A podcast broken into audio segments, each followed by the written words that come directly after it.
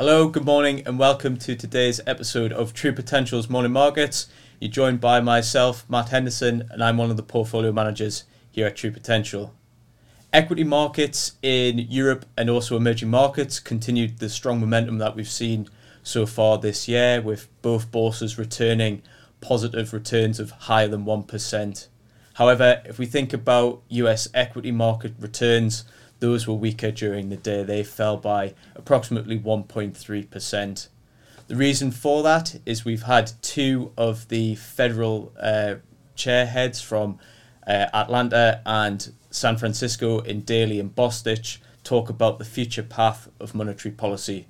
Both have highlighted the need for interest rates to be higher this year and held for longer, given some of the inflationary pressures that we've seen over 2022 and into the start of 2023 in the United States. However, what we find interesting here at True Potential as an investment team is that market participants continue to question whether interest rates will need to be held as high given some of the data releases coming out of the US economy.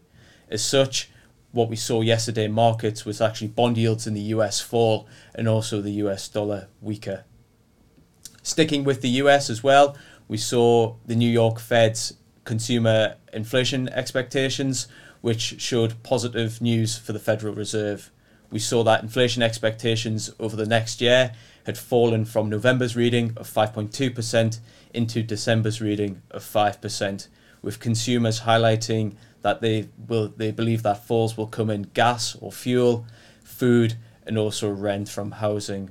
This will be seen as a positive by the US Federal Reserve as it shows that higher prices aren't becoming embedded in consumer expectations.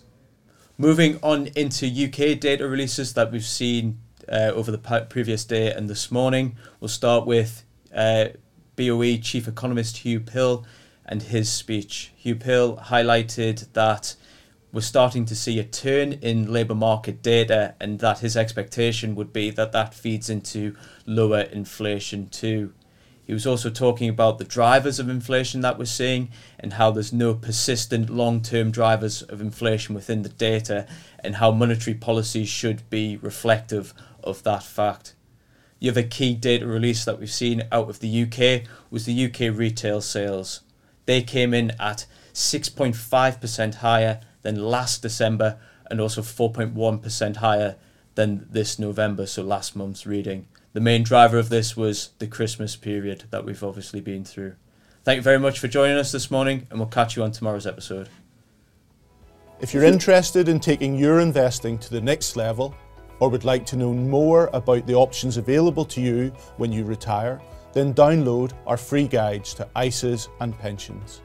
These are available in the video description below.